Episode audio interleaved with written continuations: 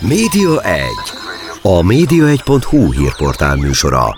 Mi történik a tévék, a rádiók, az online sajtó és nyomtatott lapok világában? Kiderül a Média 1 műsorából. A mikrofonnál Szalai Dániel.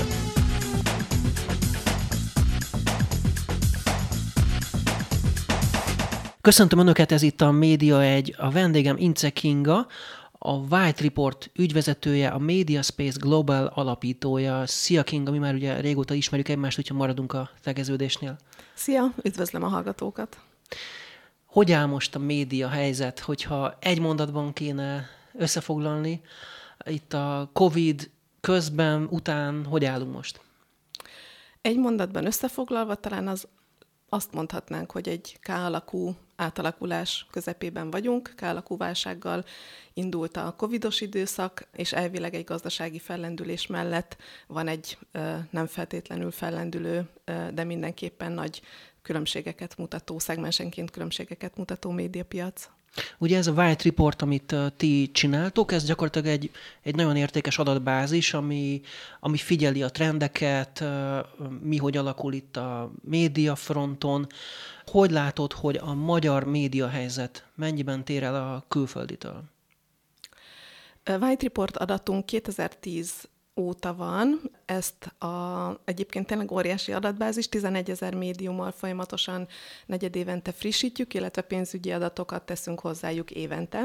Úgyhogy most már 10 évet látunk gyakorlatilag így idősorosan, és egyrészt azt látjuk, hogy a média kínálat továbbra is óriási, több mint 11 ezer tartalomszolgáltatás működik Magyarországon, darabszám szerint, tehát a média kínálat nagyon nagy, és ez a fragmentáltság egyébként a meglepő módon a print lapoknak a piacán a, a legnagyobb, de nyilván az online sajtótermékeknek is nagy a száma. Tévék, rádiók nyilván ilyen pár százas nagyságrendben működnek Magyarországon, és emellett a, a nagyjából konstans, tehát darabszámra konstans, azért tudjuk, hogy jönnek-mennek médiumok, évekről évre, vagy akár negyedévről negyedévre is vannak, akár jelentős változások is, de a pénzügyi adataikban vannak inkább ö, mozgások, és az nagy mértékben összefügg a, a, az országnak a gazdasági tevékenység, vagy teljesítményével, illetve nyilván amikor a gazdasági válság utáni időszak jött, akkor az a médiapiacot is érintette, ugyanúgy, mint ahogy a Covid alatti Rögtön majd elmélyedünk a részletekben, de még ott kicsit megakadnék, hogy 11 ezer média azért az tényleg az egy óriási nagy szám itt Magyarországon. 11 ezer média felület, gyakorlatilag 11 ezer sajtótermék, tévé, rádió, műsor, minden együtt? Igen, összességében, ha tartalomszolgáltatásnak nevezzük őket, akkor ugye egyrészt vannak az elektronikus médiumok, azon belül tévék, rádiók, kb. 200 TV, 600 rádió, de ebben a helyi rádiók is benne vannak, és a helyi tévék is, amelyek ugye elég nagy számúak, bár jelzem a, a városi tévéknek az aránya csökken, meg, meg darabszáma, de darabszámra a legnagyobb, igen, a, a sajtótermékek, mert abban nem csak a, az országos ö, napilapok, magazinok vannak benne, hanem a, az abszolút réteglapok, az önkormányzati lapoktól a hobbi lapokon át, a szakmai lapokon át, gyakorlatilag minden.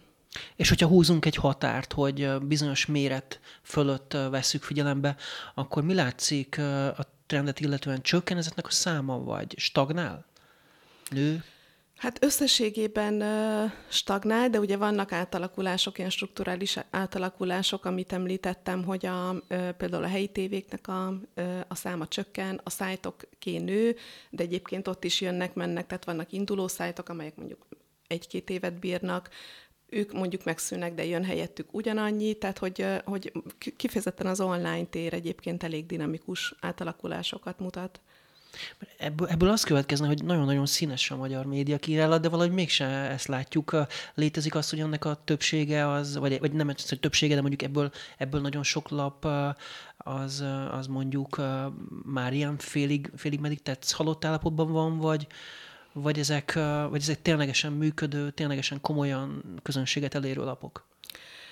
Nem, egyáltalán nem mondanám őket tetsz halottnak, inkább az a, az a választóvonal, hogy gazdasági jellegű tevékenységet folytatnak, tehát olyan értelemben piaci működésük van-e, hogy reklámbevételük, terjesztési bevételük van-e, vagy, vagy valamilyen szervezet által dotált, tehát például az egyetemi lapokat, vagy a egyházi lapokat, rádiókat említve, ugye az egy teljesen más célból létrejött szolgáltatás, de mégis elér bizonyos embercsoportokat, ugyanúgy hatásuk van, tehát a, amit mondasz a, a, a tartalmi sokszínűség, az azt gondolom, hogy így jelen van, de hogyha a gazdasági tevékenységet végzőket nézzük, akkor nyilván az egy ilyen sokkal szűkebb kör, és igazából a, úgy is néz ki maga a kínálati struktúra, hogy körülbelül ezer médiavállalat van a 6000-ből, tehát mondjuk 15 százalék az, ami, ami ez, a, ez az ilyen igazi médium, és azon belül nyilván a top 100 az, top 100 médiavállalat, amelyik meg az árbevételnek a 91-2 százalékát teszi ki. Tehát az, nyilván ők vannak szem előtt, és amikor egy ilyen szakmai körben beszélgetünk, a médiapiacról, akkor általában azért ők vannak szem előtt, és nem az úgynevezett long tail. És itt a COVID mennyire eltérő módon viselte meg a nagyokat, és a kicsiket, tehát ez különbözik, hogy a kisebb lapokat jobban megütötte, mint a nagyokat, vagy, vagy mindenkit megütött, mindenkinek jól jött, nem tudom. elég, elég, elég változó. Azt láttuk most a 2020-as adatokat már mm, a top 100-at feldolgoztuk, a top 1000 nagyjából így véglegesítés alatt van, hogy a top 100-on belül minden második cég veszteséges volt tavaly, ami azért egy rossz jel nyilván, és és azt gondoljuk, hogy a, egy csomóan ugye tudjuk, hogy vannak lapok, amelyek, ha, ha már a lapoknál tartunk, amelyek ritkították a megjelenéseiket, lehet, hogy csökkentették a példányszámukat, a lapnak a vastagsága csökkent, tehát a tartalom mennyisége, ezzel együtt mondjuk a, a, költségigények is csökkentek, tehát inkább azt mondom, hogy így szegényesedett ilyen értelemben a, a médiapiac, de, de még azért egy csomóan kitartanak, és és próbálják valahogy átvészelni ezt az időszakot. Egyébként mindenki ugye azt remélte, hogy ez az év már jobb lesz, most még nem látjuk a, nyilván az adatokat, de vannak fenntartásaim, hogy ez mindenkinek egyformán jó-e, viszont nagyon kiszámíthatatlan volt, hogy kit milyen módon ért, mert van egy csomó olyan tematika, amelyek a COVID miatt jobban mennek, és ezek teljesen kiszámíthatatlanul mennek. Meg ugye tudjuk az online médiumoknak a terén is, hogy attól, hogy mondjuk nőtt a, a az olvasottsága vagy látottsága, látogatottsága a szájtoknak, attól a bevétele nem feltétlenül nőtt, sőt, tehát hogy ez egy ilyen nagyon kettős dolog, hogy mennyire fogyasztják, olvassák, nézik az adott szájtot, lapot, rádiót, tévét, és abból milyen, milyen monetizálási lehetőségek vannak, mert a második azért eléggé megcsappant. És mostanra kezd ez visszaállni? Mostanra normalizálódik a helyzet? Hát most ugye nincsenek átfogó információink, mert mi mindig csak az utólagos tényadatokat ö, ö, agregáljuk. A piaci információk szerint továbbra is vegyes a, a helyzet. Vannak, akik, akik jól, jól tudnak működni, kitaláltak új formát, hogy hogyan fogy, ö, szólítsák meg a fogyasztóikat, ö, új bevételi lábakat növesztettek kvázi, az adományozás ugye mint jelenség kezd terjedni, az, hogy a tartalomért fizetni kell, az eddig tabu volt, most azért a, a COVID meg egyéb okok miatt ez a tabu is kezd egy kicsit így megtörni, ami egyébként világszintű jelenség, és elnézést nem válaszoltam az előző kérdésedben a nemzet, nemzetközi trendekre, hogy mi ott médiakínálatot nem látunk más országban, de pénzügyi trendeket igen, és nagyon-nagyon hasonlóak, tehát a hagyományos médiumoknak, tartalomszolgáltatóknak a, a bevételi trendjei nem feltétlenül, össz, most összességében mondom, a COVID alatt eléggé meginoktak, csökkentek, az online platformoké pedig nőttek így nagyjából ez az általános jelenség. Ennek a 11 ezer médiumnak a valamiféle ilyen politikai színezetéről lehet tudni valamit? Ezt lehet mérni, vagy valahogy ki lehet mutatni, hogy ezek milyen arányban kötődnek kormánypárthoz, vagy egyéb oldalakhoz? Mi nem csinálunk ilyen jellegű tegelést, egyrészt mert nem értünk hozzá, meg nem ez az adatbázisnak a célja, másrészt pedig sokszor szerintem nem egyértelmű, tehát hogyha valaki venni a, a fáradtságot, hogy betegeli ezeket a médiumokat, akkor azt mondanám neki, hogy sok szerencsét, mert nem tudom, hogy hogy lehetne megcsinálni de nyilván azt, azt így lehet látni, hogy végülis kínálati oldalról, minden oldalról jelen van szereplő, akár még a top szájtok között is, mert ugye a, ez a fajta piac, ez a hír, bulvár, közéleti médiumoknak a piaca azért sokkal erőteljesebb lett az online részben, mint amennyire print oldalon jelenleg. Kiket ütött meg leginkább a, a járvány? Hát konkrétan a mozikat. Ha a pénzügyi adatokat nézzük, akkor, akkor ők szenvedték a legnagyobb árbevétel csökkenést, ez ilyen 60-70 százalék, nagyon-nagyon komoly. Aztán cégenként eléggé eltérő, nyilván vannak más szegmensben is, ahol, uh, ahol vannak nagyobb veszteségek, de egyébként összességében nem volt annyira negatív bevétel csökkenés szempontjából a 2020-as év, mint amennyire azt úgy 2020-ban vártuk, meg a szakma is ugye felméréseket csinált, és ahhoz képest az MRS is, ugye, meg a, a White Report adatok is azt mutatják, hogy volt csökkenés, de nem, nem olyan óriási, mint amit előre vártunk. Az adományozás mekkora mértékű, tehát mennyire mutatható ki? Erre vonatkozólag nincsenek adataink, úgyhogy ezek csak ilyen adhok ö, információk, hogy látjuk, hogy, hogy ö, terjed ez a piac, és látjuk, hogy akár ö, tehát ilyen milliós, tízmilliós, vagy akár nagyobb mértékű bevételhez is tudnak jutni, ugye nagyobb médiumok azért nyilván egy, egy kisebb tematikus vagy helyi médium nem feltétlenül uh, tud ekkora uh, bevételt generálni ebből, de, de azt gondolom, hogy ez a, ez a trend elindult, hogy, hogy a, mert ugye ez egy fogyasztói meggyőzési dolog is, hogy nem tudom, 5-10 évvel ezelőtt már voltak próbálkozások, hogy bizonyos tartalmakat ugye tartalomszolgáltatók, online tartalomszolgáltatók fizetősé tegyenek, és egyáltalán nem működött. Most azért vannak olyan esetek, amikor a, a fogyasztók hajlandók ugye fizetni a tartalomért. Ugye ezt látjuk a Telexnél is, mondjuk meg a HVG 360-nál is, hogy tényleg nagyon sokan hajlandóak voltak támogatást adni, illetve előfizetni a HVG 360 esetében. Pont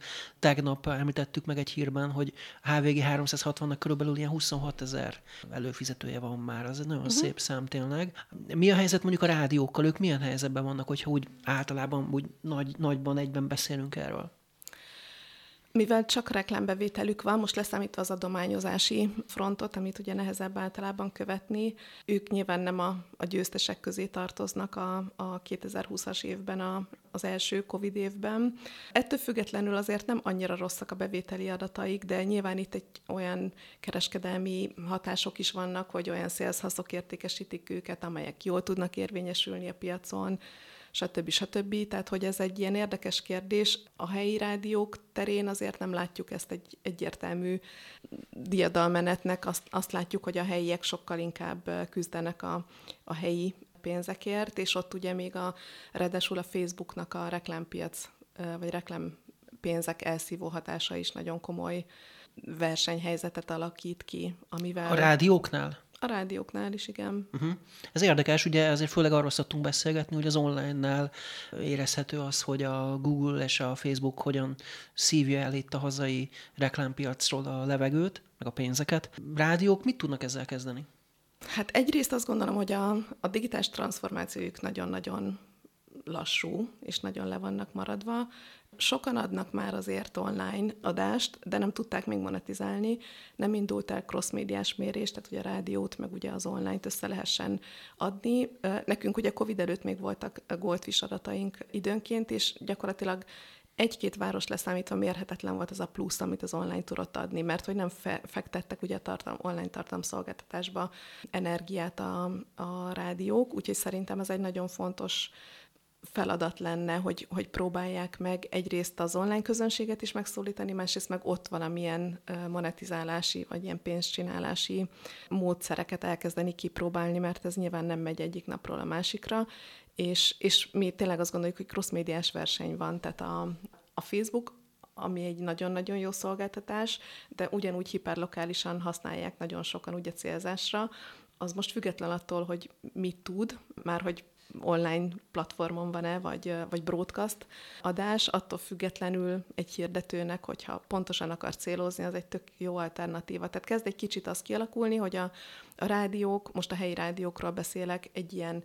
inkább ilyen nagyobb elérésű, de már ilyen hagyományos imidzsű rádió, vagy médium, szerepébe csúszik, és akkor vannak az ilyen modern, ilyen hipertargetálós kampányok, ez ugye nyilván nem csak Facebook, hanem egyéb programatik, meg Google kampányok is, amelyek a trendiek, és akkor a, a KKV-k, mert ugye nagyon sok vidéki cég van, aki az adott területen vagy tematikában akarja elérni szűk körben a, a célcsoportját, és neki nem feltétlenül kell országos médium, vagy még nem engedheti meg magának, mert még nem nőtt fel annyira, de ők konkrétan választanak, hogy ők most az adott vezető rádiót akarják, ahol mondjuk akár napi 20-40-50 százalékát is el tudják érni az adott városi közönségnek, vagy, vagy költenek a másikon, és, és ez egy, egy napi szintű döntés ma már, ami azt jelenti, hogy ők egy versenypiacon léteznek. Úgy fogalmaztál az előbb, hogy nem egy diadalmenet a vidéki rádióknak a mostani helyzete. Én, amikor beszélgetek rádiós vezetőkkel, akkor kifejezetten sajnálkoznak, hogy nagyon nagy a baj, nincs pénz, most a tavalyi évüket részben az mentette meg, hogy elengedték a médiaszolgáltatási díjat, tehát amit a frekvencia után kell mondjuk fizetniük. Tehát, hogy az, az volt egy nagyon fontos segítség nekik, de de hogy drámai dolgokat mondanak, hogy, hogy gyakorlatilag nincs pénz, elszívják tőlük a, a levegőt. Igen, nem akartam ilyen nagyon élesen fogalmazni. Még nincsenek meg a pontos számaink a helyi rádiók összesítésére, mert ezt a, amit említettem, ők ugye általában nincsenek benne többségükben a top 100-ban. A top 100 ilyen évi 200 milliós árbevételnél vágódik el, és a legtöbb helyi médium, vagy helyi rádió, bocsánat, nem tartozik ugye ebbe a, a körbe. És most már benne van az adatbázisban a, a, az összes cég, csak még nem sikerült a, az elemzéseknek, meg az adattisztításoknak a végére jutnunk, tehát nem látom uh, is statisztikailag, hogy, uh, hogy mekkora a csökkenés, de hát egyébként igen, valószínűleg, hogyha magroszinten nézzük, akkor ugyanaz lesz, mint amit egyesével ugye uh-huh. egy-két uh, rádió esetében látunk. És egyébként, ami még visszatérve a kérdésedre, a, lehetőségek kérdése, hogy, hogy szerintem óriási fegyver van a kezükben, azt illetően, hogy nagyon erős a, általában a, a helyi lakosságnak a kötődése ugye az erősebb helyi rádiós márkákhoz, és ezt nem feltétlenül használják ki szerintem, meg nem feltétlenül tudják pénzé tenni. Úgyhogy én biztos, hogy ebbe az irányba indulnék Aha. el. Tehát a helyi vállalkozók felé, hogy hirdessenek a helyi fodrász és a helyi, nem tudom én, kozmetikus? Igen, meg más annak a hatása szerintem, hogyha látsz egy online felületen egy hirdetést, meg mondjuk egy a kedvenc rádiódban beszélnek róla, és ez nem feltétlenül reklámspotokat jelent, tehát azt gondolom, hogy ezeknek a határoknak, most nem jogi értelemben mondom, mert nyilván a reklámblokk az egy külön jogi kategória, és más kritériumai vannak, mint egy branded contentnek, vagy egy product placementnek, vagy egy nem tudom, PR cikknek, vagy egy tartalomtartalomnak. Most a hallgatóknak csak az elmondom, tehát hogy a márkázott tartalom, termékelhelyezés, tehát nagyjából ez így fordítható le magyarra. Igen, Igen. elnézést. Szóval, hogy, hogy nem feltétlenül gondolkoznak annyira, tehát azt gondolom, hogy az értékesítési stratégiájuknak lehet, hogy, hogy ezeket jobban a fókuszába kellene helyezni, mert ezek azok, amik sokkal erőteljesebb ilyen belevonódást tudnak elérni. Egy reklámblokk lemegy, mindenki meghallgatja, aki éppen hallgatja a rádiót, és akkor vagy lesz valami, vagy nem. Nyilván ismertségnövelés, meg, meg tömeges elérés szempontjából nagyon jó az adott területeken, de ezen túl is lehetne még, még más dolgokat. De egyébként azt gondolom, hogy sokan vannak, akik mindenfélevel kísérleteznek, de ez az egyik, a másik ugye, hogy van vidéki vagy helyi értékesítés, meg van központi értékesítés a rádióknál, az nem feltét, tehát az, az egy teljesen más logika szerint megy, úgyhogy, úgyhogy összetett a kérdés, és sok, sok teendőjük van, meg kihívásuk szerintem is. Elbocsátások voltak, és ez most úgy a hazai médiapiacra vonatkozik úgy általában, tehát nem csak a rádiókra? igen, egyesével is ugye láttunk cégeknél jelentős elbocsátásokat. Ez se jelent meg egyébként mindenütt feltétlenül, mert volt, ahol ugye csökkentették a, főleg a, az első Covid hónapokban a munkaóráknak a számát, tehát ilyen hogy is mondjam, ilyen látens, vagy ilyen rejtett uh-huh. munkaerőcsökkenés, meg költségcsökkenés volt nem, még ezt se látom így makroszinten, de biztos, hogy a, tehát a, amit mi ugye nézünk, az az alkalmazottaknak a, a száma évről évre, az, az biztos, hogy csökkent, csak még nem látom pontosan, hogy így mennyire. Uh-huh. Jó, tartunk egy pici kis szünetet, és aztán rögtön folytatjuk Ince Kingával, a White Report ügyvezetőjével és a Media Space Global alapítójával. Média 1. A média1.hu hírportál műsora. Mi történik a tévék, a rádiók, az online sajtó és nyomtatott lapok világában? Kiderül a Média egy műsorából. A mikrofonnál Szalai Dániel.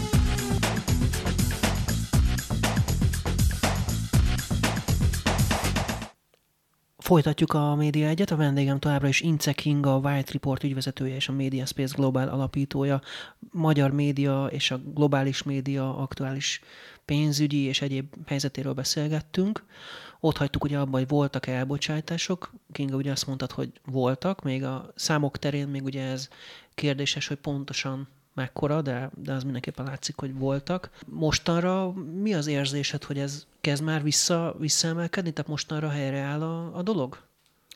Ez egy nagyon jó kérdés. Folyamatosan próbáljuk értelmezni a helyzetet a, a kollégáimmal, meg nyilván akikkel beszélgetünk a, a piacról, és elég kettős helyzetet érzékelünk. Egyrészt ugye a hivatalos válságnak gazdasági értelemben vége van, tehát mindenki a világpiacon fellendülésről beszél. Úgyhogy amikor a, tavaly mi a White Reportnak a publikációit átállítottuk White Report válságmonitorra, akkor ugye abban voltunk, hogy majd ez tart addig, ameddig a válság tart, és amikor most így tavasszal ezt újra értékeltük az aktuális számnál, akkor a kutatási igazgatónk mondta, hogy szerintem már nincsen válság, uh-huh. és hogy vegyük le a címről ezt, hogy válságmonitor. Én megmondtam, hogy szerintem meg válság van, és kérdezte, hogy de miért gondolom, hogy válság van.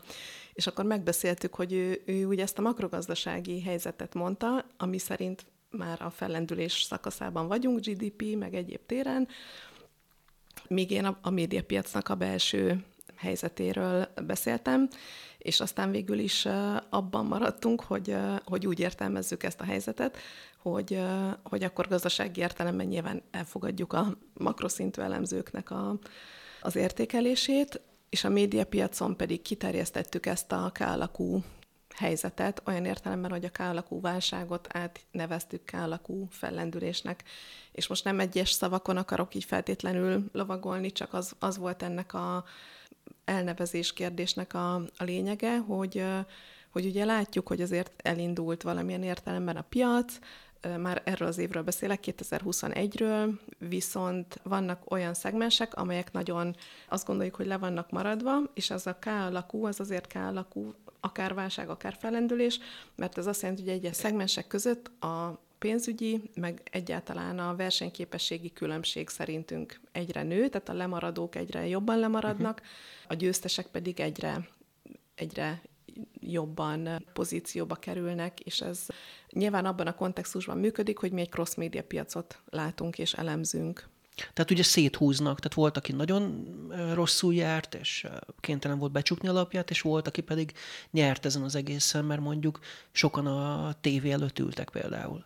Igen, hát a földveszélyni tévék egyébként pénzügyi értelemben a győztesei ennek a a helyzetnek, vagy legalábbis a 2020-as adataik, árbevétel adataik ezt mutatják, de nem annyira, mint amennyire az online platformok. Bár nyilván nincsenek cégszintű adatok Magyarországra, meg semmire sem, leszámítva ugye a globális adatokat, de amire már utaltam, hogy, hogy a, a mediaspace.global oldalon mi csinálunk ilyen globális cég elemzést, ami arról szól, hogy kicsit hasonlóan a, a magyar elemzéseinkhez, hogy a hagyományos médiaszereplőket vetjük össze azoknak a pénzügyi, főleg árbevételi teljesítményét az online platformokéval, és az látszik, hogy így ugyanaz, amit az előbb beszéltünk, hogy így távolodik egymástól a kának a két szára, hogy, hogy az egyik meredeken ével felfelé, és a 2018 első negyedévhez indexáljuk egyébként a, a piacot, ők ilyen mm, lassan most már ilyen háromszoros indexet mutatnak, vagy 300-szorosat,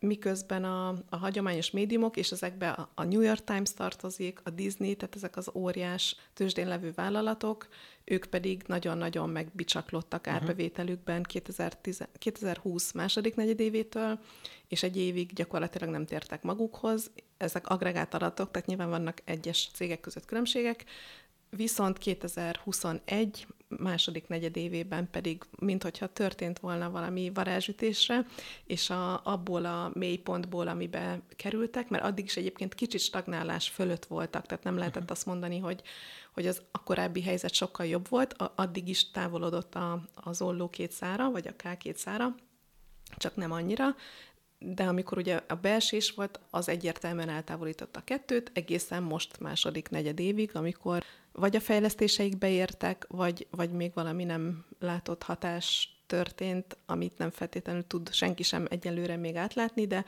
de ugye az a kérdés, hogy ez most csak egy átmeneti fellendülés, és éppen be tudtak a másik negyedébe annyi bevételt tolni, hogy, hogy ez pozitívnak tűnjön, és ez megmarad-e, és trend lesz belőle, vagy, vagy csak egy kiugrás volt. Nagyon érdekes ez a New York Times példa, hogy hát tulajdonképpen amerikai elnökválasztás volt, tehát az ember azt gondolná, hogy ilyenkor többen olvasnak, többen hajlandóak kattintani, tehát hogy ebből fakadóan.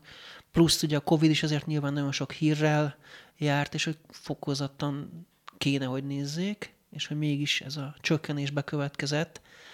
Nem, nem értem én sem ezt a Hát azért, ami, ami Magyarországon is, meg azt gondolom, hogy mindenütt történt, hogy hogyha nem volt elég pénz, ugye, amit a hirdetők költöttek, akkor az a kevesebb pénz, az nem egyenlő módon lett kevesebb mindenütt, hmm. hanem a hagyományos médiumokhoz kevesebb jutott, mert ugye mindenki arra gondolt, hogy a hogy online jobban elérhetőek a, az emberek, és akkor inkább ott költöttek. Ez volt az egyik. A másik, hogy ami nagy különbség, hogy egy tartalomszolgáltatás mindig a márkaépítésről szól, meg hosszú távú hatása van főleg, van rövid távú hatása is, nyilván minden kampánynak, ami jól van megcsinálva, de nem, nem értékesítésről, meg lead generálásról szól míg ugye, míg a, megnőtt az elkereskedelem, nyilván megnőtt az elkereskedelem támogató reklámeszközöknek, meg marketing eszközöknek a, az aránya, tehát amikor ugye eladni akarunk, akkor nem a New York Times-ba megyünk, már hogyha mondjuk ha? pelenkát akarunk eladni, vagy akár valami odavaló releváns terméket, könyvet mondjuk,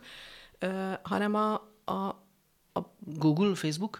Igen, annak a, az értékesítés támogató eszközrendszerét vesszük igénybe. Tehát ez, ez ennek, ennek a disztribúció, meg retail átalakulásnak, vagy mondjam, kereskedelmi átalakulásnak is egy egyébként elég logikus következménye, csak ugye a tartalomszolgáltatás jött ki belőle ismét rosszul, amelyik ugye adót fizet, meg próbál adatkezelés szempontból fair lenni, meg szerzői jogokat fizet, meg ugye sorolhatnám, hogy mik azok a törvénykezésbeli különbségek, amelyik vagy amelyek a, a, a versenyhelyzetet tovább nehezítik a tartalomszolgáltatók, illetve a, a platformok között.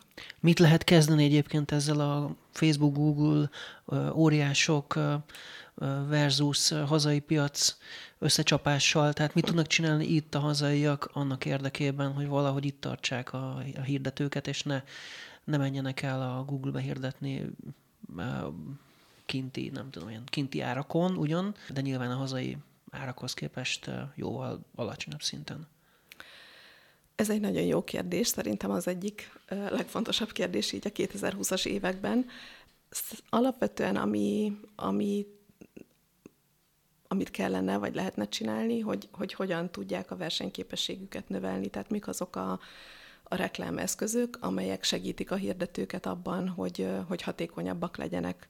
Most csak egy, egy ilyen nagyon-nagyon távoli példát akarok mondani, mert nem akarok konkrét magyar szereplőt kiemelni, hogy tegnap volt egy, egy ilyen online beszélgetésem egy kanadai hölgyel, aki egy olyan eszközt fejleszt három éve, a szabad idejében a csapatával, ami arról szól, hogy a tévécsatornáknak, vagy bármilyen videóeszköznek a nézésekor gyakorlatilag webshoppá alakítsa a videót, és mondjuk, ha ez egy videófelvétel lenne, amiben most vagyunk, így a, a, rá lehetne a kurzort húzni mondjuk a te ez fülhallgatódra, Aha. és akkor megnézhetnénk, hogy ú, a Dani fülhallgatója milyen márka, mennyibe kerül, és akkor most azonnal meg is akarom venni. Uh-huh.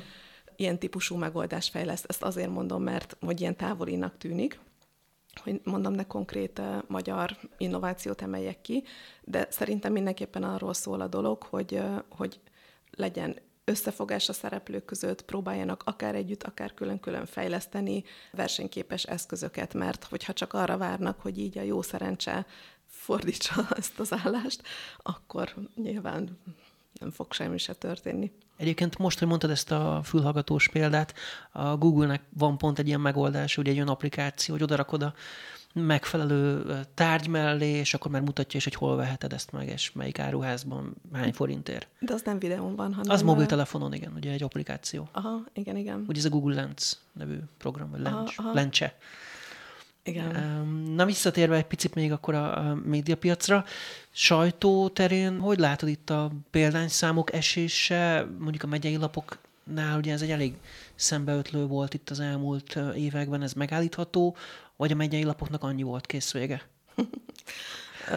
Hát nem, nem egyszerűsíteném le ennyire a kérdést, hogy kész vége, de azt gondolom, hogy pont az említett fejlesztések elmaradása miatt nem jó ez a, ez a sín, amin futnak, és függetlenül mindenféle tulajdonosi háttértől azt gondolom, hogy ez egy nagyon sajnálatos dolog, mert az országos napilapjaink ugye nagyon megritkultak, a megyei lap, napilapok tartják a napilapfrontot egyre gyengébb teljesítménnyel, és akkor csodálkozunk ugye, hogy minden megváltozik, mert hogy alapvetően a, most nyilván a, a napilappiacról beszélek elsősorban, ott nincsen olyan jelentős szereplő, amelyik mondjuk egy 18 évesnek érdekes lenne. Mert amik vannak, azokat még mindig ugye a 40 plusz vagy 50 plusz olvassa, és ahogy, a, ahogy idősödnek, 10 év múlva azt gondolom, hogy, hogy már az a szokás, hogy mindenki az adott városban, ugye ez volt a a hit, hogy mindenki ezt olvassa, és akkor emiatt ugye tényleg mindenki elő is fizette, és mivel hosszú távú előfizetések voltak, a lemorzsolódás is azért ugye lassabban évek alatt ment. Most már szerintem ez a státusz quo kezd megszűnni ezeknek a alapoknak, miközben a szájt oldalon meg nem tudtak rendesen még bevételi mutatókat felmutatni. Úgyhogy még akkor is, hogyha azok azért nyilván nézettségi szempontból fejlődnek, mint hogy az egész online tartalomszolgáltatási piac így fejlődik. Úgyhogy az, az hogy nagyon-nagyon el, el vannak maradva, az azt gondolom, hogy nem jó jel, és pont egy olyan struktúrában, akik ugye meg is engedhetnénk maguknak, hogy, hogy költsenek valamennyit arra, hogy, hogy valami minimális innovációt legalább fel tudjanak mutatni, hogy a, a, és most lehet, hogy egy kicsit túlzás ez a túlélés szó, de, de azt gondolom, hogy tíz éves távlatban alapvetően túlélésről beszélünk, hogy életképesek uh-huh. tudnak-e maradni ezek a lapok. Tehát, hogyha jósolnod kellene, akkor itt azért inkább azt mondanád, hogy nem lesznek? Hát azt nem mondom, hogy nem lesznek, azt mondom, hogy eljelentéktelenednek. Uh-huh. Tehát, hogyha egyszerűen csak egy trendvonalat ráhúzunk, a, vagy a példányszám, vagy az olvasottság adatokra, ugye azok negatívak, azt, ha csak meghosszabbítjuk, és nem számolunk azzal a generációváltással, amit, mi, amivel mi számolunk, tehát, hogy egyszer csak kiesik egy nagy tömeg, és nem lesz utánpótlás, akkor az így megy, megy, megy lefelé, és aztán el fog jelentéktelenedni, és azt gondolom, hogy a, ez egyébként nem magyar jelenség, tehát a, az amerikai helyi média, vagy helyi lapkiadóknak a szervezete ugyanúgy próbál mindenféle megoldásokat, a briteknél is tulajdonosváltások vannak, tehát hogy ez egy nagyon bonyolult piac, mert ugye ez a 20. század maradványa, hogy ilyen nagy szavakat használjak, de azt gondolom, hogy vagy felveszik a tempót, és valamilyen módon közelebb kerülnek a fiatalabb fogyasztókhoz, és túlélnek, vagy egyszerűen tényleg eljelentéktelenednek. Ugye print sajtón belül még szerintem az is egy érdekes pont mostanában néztük meg, hogy a 168 óra például mennyire alacsony példányon van már most, gyakorlatilag néhány ezernél van, ha jól emlékszem, inkább nem is mondok számot, de tényleg néhány ezerről beszélhetünk vissza lehet ezt még hozni például. Egyetlen az is érdekes, hogy a közéleti lapok iránt, hogy ennyire megcsappant volna az érdeklődés, illetve még ugye ehhez, eh, hogy ugye pár éve még azt mondtuk, hogy hát a print sajtó nem fog meghalni, mert hogy azért a heti lapok tudnak eh, mondjuk elemzéseket adni, tudnak pluszokat adni, kézbe vehető, kényelmes bizonyos szempontból, nem kell mondjuk képernyőt olvasgatni, stb. És most ezt látjuk, hogy gyakorlatilag pár ezer példány maradt egy ilyen lapból.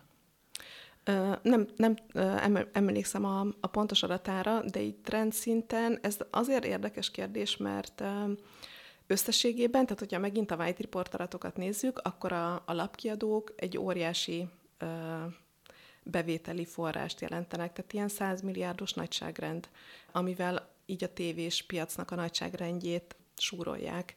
És ez nyilván azért van, mert van pár nagy kiadó, és nem csak reklámbevételi, hanem terjesztési forrásaik is vannak, stb. stb. És most volt egyébként egy Mediaspace konferenciánk, aminek az volt a, a témája, hogy a bangladesi médiapiac.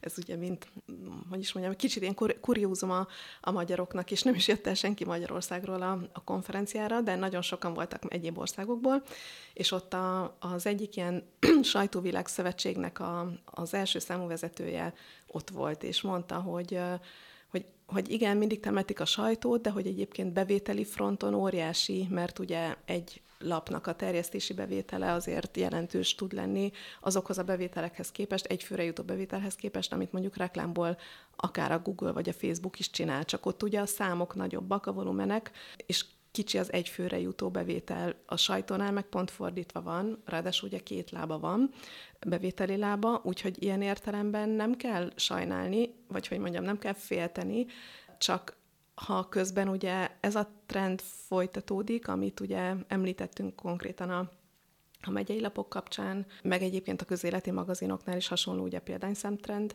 akkor, akkor azért az megkérdőjeleződik, hogy meddig lehet árat emelni ahhoz, hogy tényleg ilyen prémium magazinként vagy lapként megvegyék, ami kompenzálja a, a példányszámcsökkenést, stb. stb. Ez az egyik. A másik, amit most, bocsánat, hogy a bangladesiekről beszélek a magyar médiapiac kapcsán, de azért volt nagyon-nagyon érdekes, mert ott a lakosságnak a fele körülbelül azt hiszem 30 év alatti és hogy teljesen másak a médiafogyasztási szokások emiatt, mert ugye nálunk egy öregedő társadalom van, nem csak Magyarországon, hanem egész Európában, és bár ott is hasonlóak a hatások, attól, hogy nagyon sok a fiatal, ott nagyon felgyorsult az egész print piaci trend, annak ellenére, hogy még két évvel ezelőtt is a, partnerünk, akivel csináltuk ezt a konferenciát, The Business Standard, ez a nevük, egy ilyen napi szerű szájt, aminek van print kiadványa is, és ők is a printnek a a gyengélkedéséről beszélnek, meg arról, hogy az online nem tudják jól monetizálni, tehát mint hogyha szó szerint a teljes európai kiadói a szövetséget hallottuk volna, csak ott ugye az van, hogy a, a nagyobb embertömeg miatt a reklámbevé, online reklámbevételeik, azok sokkal erőteljesebbek arányaiban, mint amilyen mondjuk szerintem Magyarországon.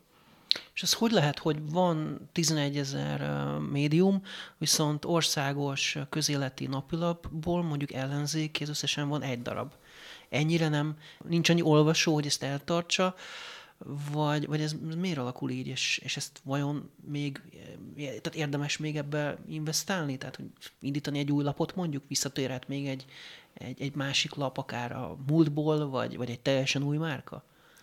Hát ez nagyon nehéz kérdés, most nézek így nagyon, mert uh, szerintem annyira sok tényezős, hogy erre így egy ilyen rádióműsorban nem mernék vállalkozni, hogy, hogy így egyszerűen megválaszoljam, nem tudom, nyilván egy csomó mindent ki lehet számolni, attól is függ, hogy miről van szó, ki csinálná, stb. Azért nyilván láttuk, hogy a Telex egyik napról a másikra kinőtt egy 4-500-600 ezres napi látogatottságú szájtá, amivel így a top 5-ben van, hogy ez egy print piacon megugorható lenne, erre én most nem tudok felelősség teljesen válaszolni.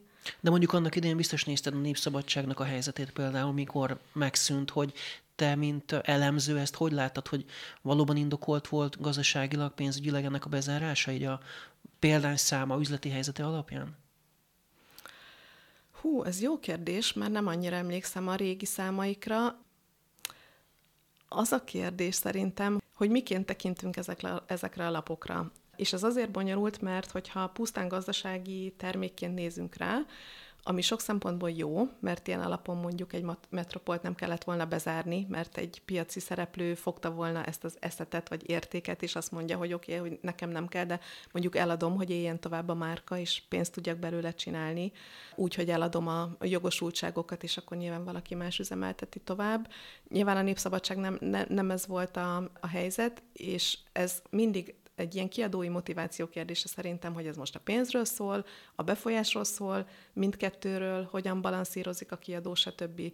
És szerintem ez egy sajnálatos dolog, hogy így fogynak a, vagy fogytak a, ugye a közéleti napilapok, de igazából nem is tettek sok mindent így a, most megint az innovációs vonalra gondolva, ami, ami feltétlenül sikersztori lett volna a gazdasági értelemben, mint ahogy ugye Index meg Origónk van, és nem a Népszabadság lett az Index vagy az Origo, szóval, hogy ezek a, a meg nem lépett lépések szerintem, hogy felismerjék az idők szavát 20 évvel ezelőtt, hogy az online lehet, hogy számítani fog, vagy ha nem, akkor legalább egy nagyon-nagyon kevés pénzt valamiben, amiben még nem is hiszünk igazán, csak nem tudjuk, hogy nem nő-e meg, ezt a fajta kockázatot valaki vállalja, ennek a kockázatvállalásnak a teljes hiányát látom, meg az innovatív gondolkodásnak, és most nem általánosságban akarok beszélni, mert nyilván vannak tök jó fejlesztések, meg, meg jó dolgok, de hogy úgy összességében piaci szinten azért azt látom, hogy inkább egy ilyen védekező, befelé forduló mechanizmussal működnek a,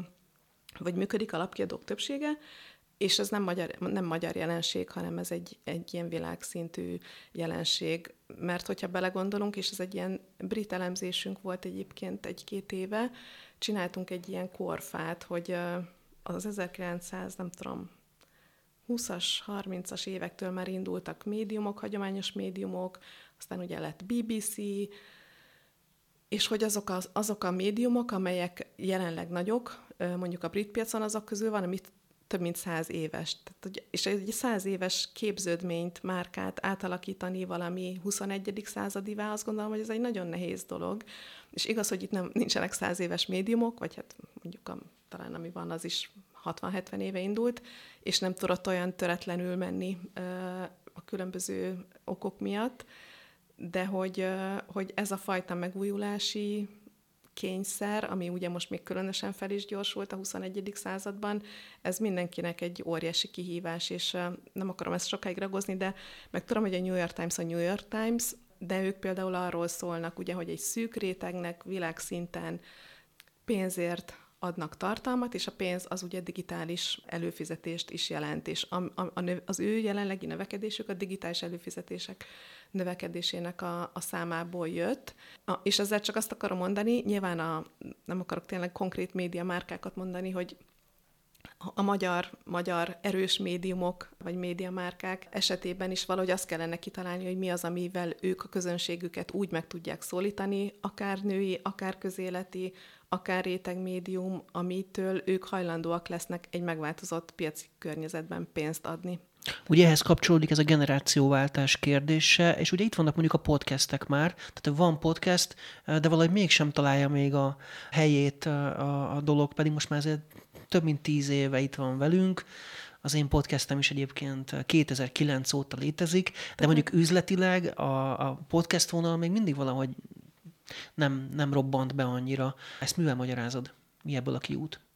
Szerintem egyrészt az, hogy a, az iparági közönségmérések nagyon konzervatívak abban az értelemben, hogy broadcastot mérnek, és nem emelődtek be például a te podcastodról, nem lehet tudni, összehasonlítva egy rádió adott negyedórás idősávjával szerintem, ha csak nyilván nem a rádióban megy, azt lehet látni, de mint podcast, podcast, tehát mint online terméknek nincsen külön adata, nincs, tehát azok az alapvetések, ami, ami a mi piaci definíciónk, abból ugye hiány, vagy igen, tehát abból hiányzik a podcast, mint hogy hiányoznak a streaming szolgáltatások. Most tehát kerül... a méréssel van a probléma, hogy nincs, nincs igazán mérve a hallgatottsága rendesen? Hát én, mint adat mániás, azt gondolom, hogy igen, de nem csak azért, mert nekünk ez a, ez a kiindulási pontunk, hanem azért, mert az adat egyfajta currency a reklámpiacon, uh-huh. és amit mondjuk egy adott iparági mérés tartalmaz, ugye egy hirdető ügynöksége azt mondja, hogy, vagy az ügynökség inkább a hirdetőnek, hogy én ezt bátran mondom, hogy használja a hirdető, hiszen van róla adat, lehet, hogy kicsi az olvasottsága, hallgatottsága, de hiteles forrásból van adatom. Ha nincsen a világnak, és ugye ez már egyre nagyobb része, amiről nincsen adatunk, akkor ez egy ilyen nagyon felemás helyzet, hogy akkor milyen mutatók alapján hogy kerüljön be, akkor ez a futottak még kategória, de akkor mennyi pénzt költsek árérték arányban, hogyan elemezzem. Tehát, hogy szerintem ezeket be kéne hozni a mainstream fő kereskedelmi körbe, amihez egyrészt kell adat, másrészt meg nyilván kellenek reklámozási formák, hogy ez most szponzoráció, vagy termékelhelyezés, vagy, vagy micsoda. Viszont a járvány egy valaminek mindenképpen jót tett az az, hogy hogy sokakat oda vonzott a, mondjuk a laptopok elé, vagy a, az online hírszájtok elé. Hogy látod, hogy ez meg fog maradni, ez a jó szokása az olvasóknak, hogy maradnak ebben a, ebben a modernebb technológiában? Szerintem valamilyen mértékben biztos, mindig van ugye visszaesés, azt láttuk, hogy ha az életforma változik, akkor az leköveti a, a médiafogyasztás leköveti értelemszerűen az életformaváltozás, de most már ugye másfél éve élünk ebben a felemás helyzetben, és ha csak egy mondjuk egy negyed év lett volna, akkor szerintem nem lett volna hatás. Most már ez a másfél, és ki tudja meddig tart, milyen hosszú időszak. Én azt gondolom, hogy itt, itt vannak maradandó változások. Ince Kingának, a White Report ügyvezetőjének és a Media Space Global alapítójának. Köszönöm szépen, hogy Kinga bejöttél hozzám, és elmondtad mindezt, amit a médiapiac trendjeiről látsz. Várunk téged máskor is vissza. Én köszönöm a meghívást. És a hallgatóknak pedig szintén köszönöm a figyelmüket, és várom őket egy hét múlva itt újra a Média egyen. Visszahallgatható az adása a podcastünkről, a Spotify-ról, iTunes-ról, media1.hu-ról, webcast.hu-ról, valamint megismétli kilenc másik rádió ezt az adást is. Köszönöm, hogy velem voltak, viszont hallásra Szalaj Dánielt hallották.